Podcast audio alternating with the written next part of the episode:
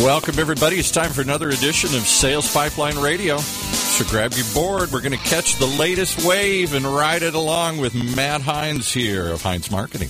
Welcome, Matt. Hello, Paul. How are we doing? Okay. You sound like you're uh, far away or, or in uh, some remote location.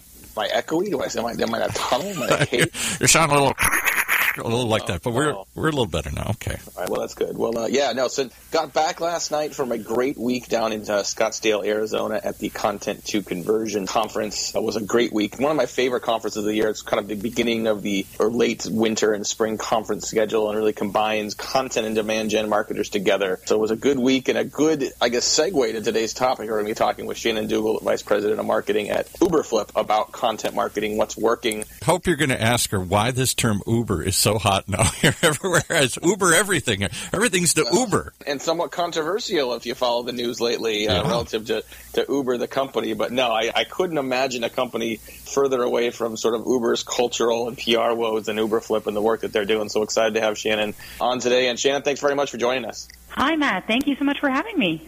Now, you were down at this conference as well, and I know you just got back like last night, this morning, and so probably like a lot of us kind of working on fumes to finish off the week here. But you know, it was exciting for me to see the continued advancement on content. I mean, the continued investment in content. I think more and more companies, especially in B2B, are realizing the importance of content marketing to their efforts. Uh, we'll talk a little bit here about the study that we did in the fall that kind of looked at the content that's working and the features that are separating great effective content from others. But you know, in your position, you know, running marketing for a content marketing company, what are you seeing in the field, especially as we now sort of get our sea legs under us for 2017? What are some of the trends in content marketing that are most pronounced right now? Uh, it's very interesting being a marketer who is marketing to marketers in the content world. You definitely see a big spectrum. So you see those on the, the cutting edge and you see those that are up and coming. So it, it's definitely interesting out there. Definitely seeing um, overall that B2B marketers believe that content is important and it's more important than ever, which is not surprising. You can't have paid, owned, or earned marketing without content. So definitely get that that's an awesome trend that we're seeing to continue to increase. And you know what? It's interesting because I was reading um, a study the other day. It was a uh, CEB that said 84% of B2B marketers are planning to increase their investment in content in 2017. So you definitely see that people are looking at continuing this trend. Um, and they also noted that 55% of B2B marketing budgets are spent in some form of content investment. So we are seeing that there's a lot of value put into marketing, but I would also say, though, that we're hearing from a lot of B2B marketers that they're just not getting the value out of content that they thought they would, that they say that their content is underperforming. And so to me, this, this kind of means two things.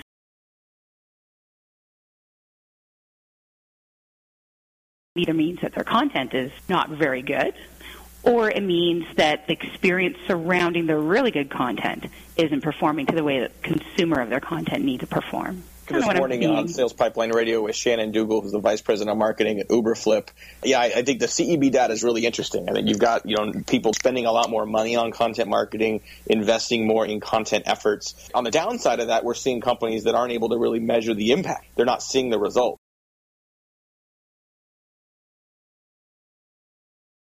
Some of that could be the the measurement tools they do or don't have. Some of it could be that they're just producing more of the same content everyone else has. And you know, we did this study in the fall that really in part asked what helps effective content stand out. What were some of the features that you've seen? What are some of the elements of content that you're seeing across industries that is helping companies sort of not only gain attention but really sort of drive the kind of education and engagement that companies are looking for? Yeah, I mean, you've touched on it right there. Speaking about engagement, for content to be successful, it definitely has to be engaging. And uh, I think that there are a few elements to engagement that we need to think about. One is the type of medium. You know, different people like to consume their content in different ways. Some people like to read it. Some people like to listen to it. Some people like to interact with it. You know, playing with the different mediums of content helps with engagement. But I think there's another aspect to that too, which is you have to be creating insightful, new, relevant content for your audience. Can't just produce content that everybody else is producing. Definitely see a loss in engagement, which kind of leads to the other area that I think is personalization or customized content is something else that is definitely a trend. And In addition to that, it has to be action oriented. You can't just have a piece of content and not expect something to happen at the end of it. Engagement, personalization, action oriented. I think that's really important. These are not hard problems or not hard, hard challenges for marketers to address. You know, they, these seem pretty common sense, but it really does stand out. And that last one is really important, I think, for people to think about. I mean, you know, we're not expecting top of funnel content in complex B2B environments to close deals. You know, we're not expecting you to read a blog post and buy necessarily right away. So talk a little bit about what what does next step mean? If you've got someone at the beginning of a buying journey, at the top sort of a buying stage, what's some examples of next steps? There's a few things that I think we need to think about then when we're looking at that. So you get somebody in, um, they're interested in your top of funnel content. You're starting to educate them. You are now wooing them over with another piece of very relevant content. You understand their intent based on the actions that they've taken at the top of the funnel. And now you want to say, okay, let's get you into our database and make you a marketable future customer advocate instead of a buyer or prospect because they're people, not just leads and numbers. We need to understand what it is that the consumer, individually, that consumer needs for the next stage of the buyer journey. Mapping out a buyer journey is so critical. They have different needs, different intents at every single stage of interaction they have with your organization, and the information requests are going to be very different. So I think first and foremost, understanding what their problems are, where they stand inside the buyer journey, and aligning your content to that. And then that is the best and most efficient way to get somebody to take action on your content. Let's talk a little bit about you know that content at the top of the funnel and the level of not just precision but discipline and patience required to make that work. And I specifically want to address some of the objections that I've heard from people relative to content marketing as like the category has matured. Sometimes feel like they'd rather spend money on demand gen than on content. They're not convinced that measuring sort of you know attention and engagement is going to lead to a closed deal. And maybe again that's part of the reporting I ask these questions mainly because I see these objections a lot from the marketplace. And yet there's ample evidence throughout the market. I mean, you know, when there's an investment in content marketing, that is such a more efficient investment. I mean, you get such a higher ROI over time from investing in the right type of content and engagement platforms and, and strategies. But that isn't an immediate return. When you guys see that in your pipeline, when you see that from your customers, how do you address that? And how are your customers then, even in their own environment, that maybe buy Uberflip and yet still are educating their executive teams on why this is important. What are the what are the messages and angles that they're using there? Yeah, um, that's a great question, actually. I think that I was asked this the other day, C2C, actually. The question was, what do I value more? Do I value more in terms of engagement or do I value more in terms of demand generation? I think the simple answer is you need both. You can't have one without the other.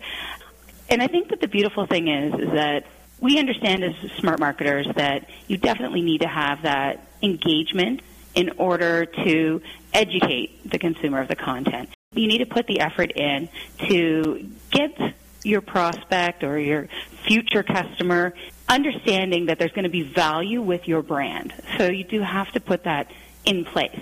But I'm starting to see that that content marketers are connecting the content to lead to revenue attribution dots, which I think is amazing. Because that's the best way to show your CEO or your board that investment in content actually has true revenue results. So historically, we were measured on engagement and sort of stopped there, considered more of a cost center. And of course, that is, like I said, very important, but being able to tie this to the impact and revenue, it gives content and the marketer themselves the muscle to prove the, the valuable element of marketing.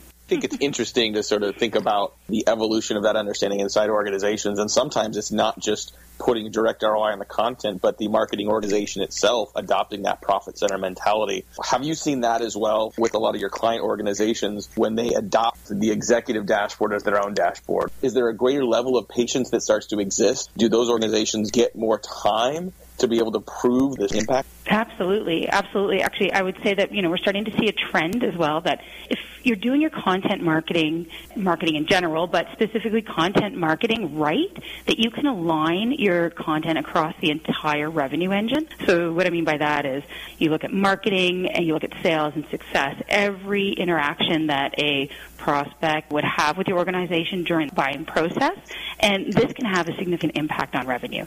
You know, if you look at the content at the top of the funnel as awareness stage stage, you know that you need to scale that content throughout the entire buyer journey in order to recognize that impact. And I think that having buy-in at the top of the funnel, when you're producing content at the top of the funnel and you see the revenue impact that it has as it goes through, you can then start to attribute pipeline to the content.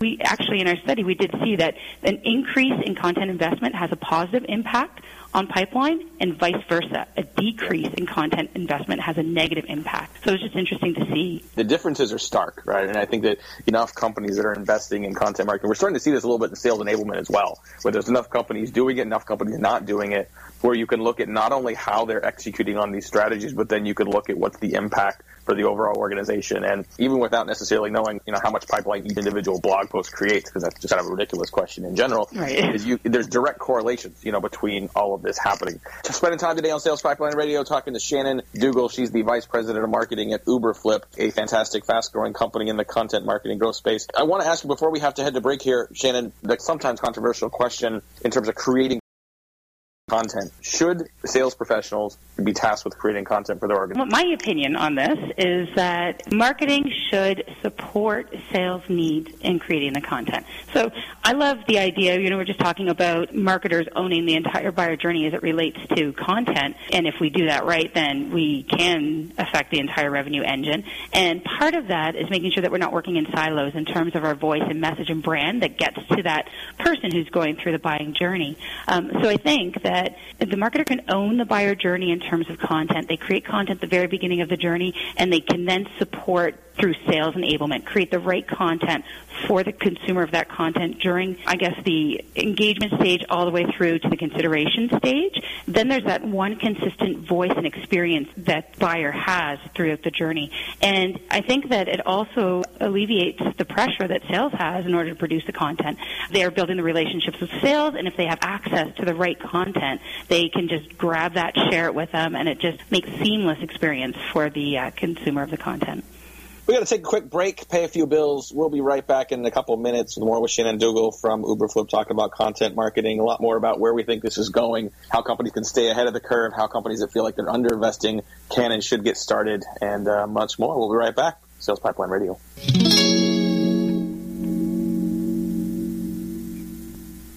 Whether you're producing a seminar series, users conference, lunch and learn, or exhibiting at a trade show, Validar has a solution. From capturing leads at trade shows to managing on-site registration, tracking session attendance, gathering information, and providing sponsors lead retrieval, we have a full suite of solutions for you. Since 2005, Validar has been turning corporate events and trade shows into better business. Call 888-784-2929 or visit us at validar.com.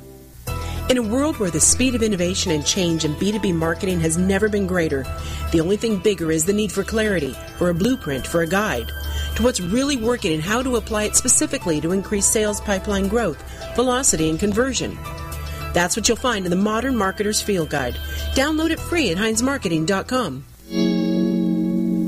Okay, let's pick it back up with Matt and his guest. Thank you, Paul. Hey, Paul, I, I forgot to ask you. You know, the uh, the weather situation is the, the drama of Sales Pipeline Radio so far this year.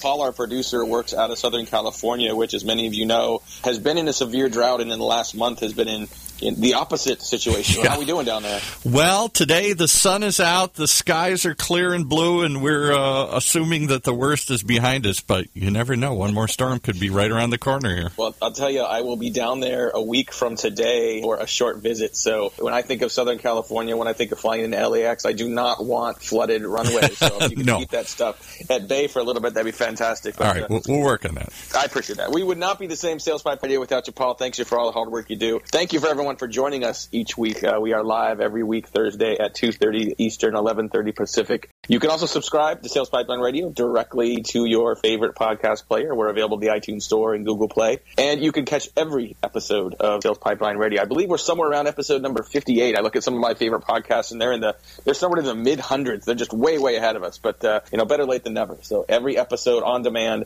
at SalesPipelineRadio.com. If you like our conversation today with Shannon Dougal talking about the future of content marketing and want to share that episode with your colleagues, with your friends, with your peers, you can catch that on the podcast, on the website. We'll have a, a breakdown and a transcripted version of this conversation on our blog at HeinzMarketing.com. So Shannon Dougal, Vice President of Marketing at Uberflip. You know, for companies that had a content strategy, but it's been really more sort of random acts of content, right? They do a blog post here or there, and they occasionally might do a webinar. There's no cohesive strategy. Like, how do you get started with developing that? I think a lot of people may look at that like other initiatives. They're not doing sales enablement and others, and they just they get flustered and aren't really sure where to start. What's the roadmap to getting up to speed here?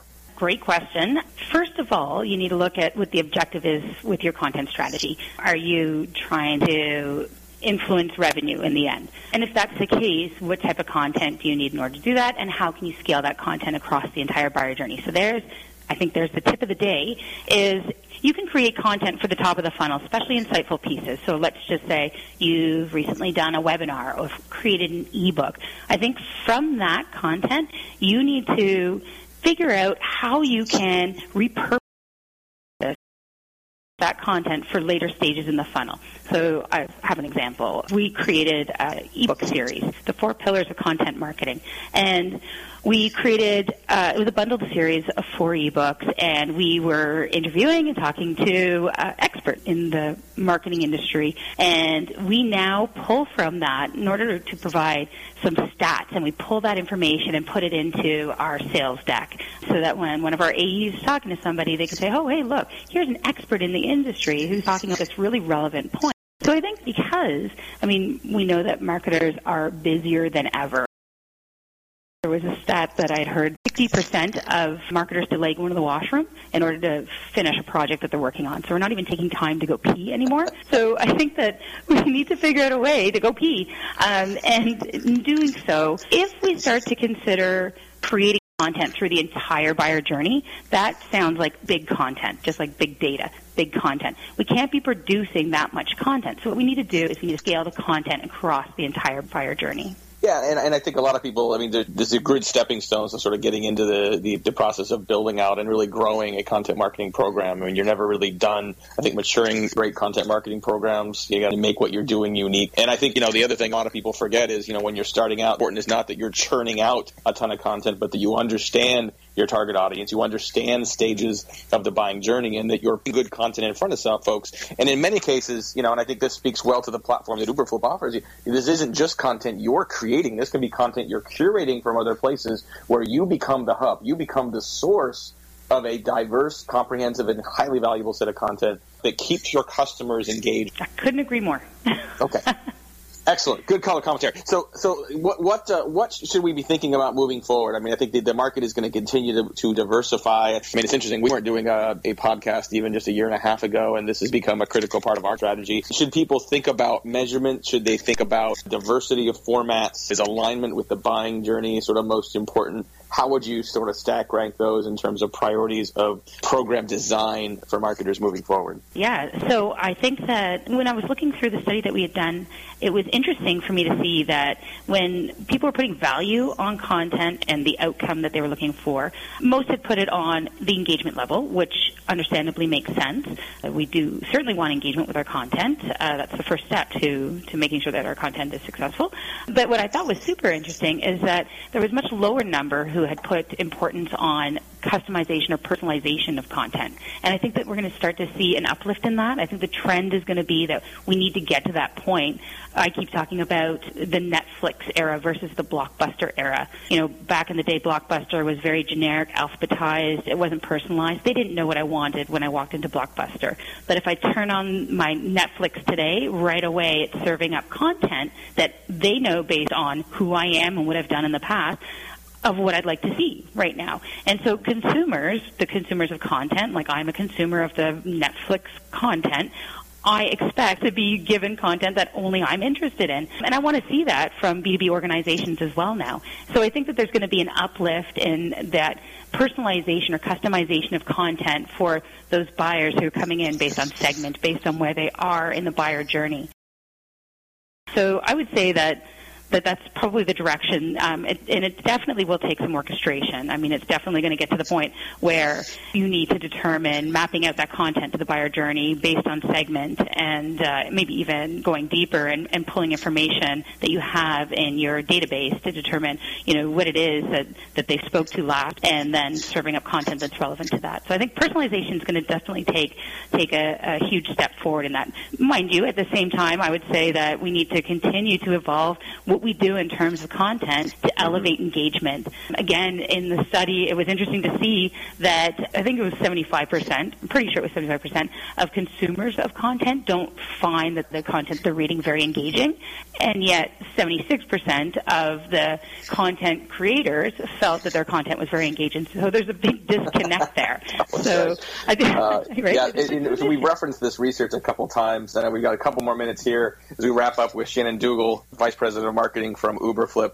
If you go to uberflip.com uh, and you go to the webinar page, you can see they, it's the, we called it Uncover the B2B Marketing Trends That Matter. You can see an on-demand video of that sort of summary of a lot of the research. Just really quickly as we wrap up, also just uh, I guess in 15, 20, well, 30 seconds, give people a, a sense for what is Grade My Stack, what it, what offers that, and where can people find it? Oh yeah, absolutely. So Grade My Stack, you can enter in whatever tools you're using in your stack, and it will produce a report that tells you how your stack stands up against what we think the best practices are. It identifies if there's any white space in your stack and recommendations for how you can create a solid stack. So grademystack.com.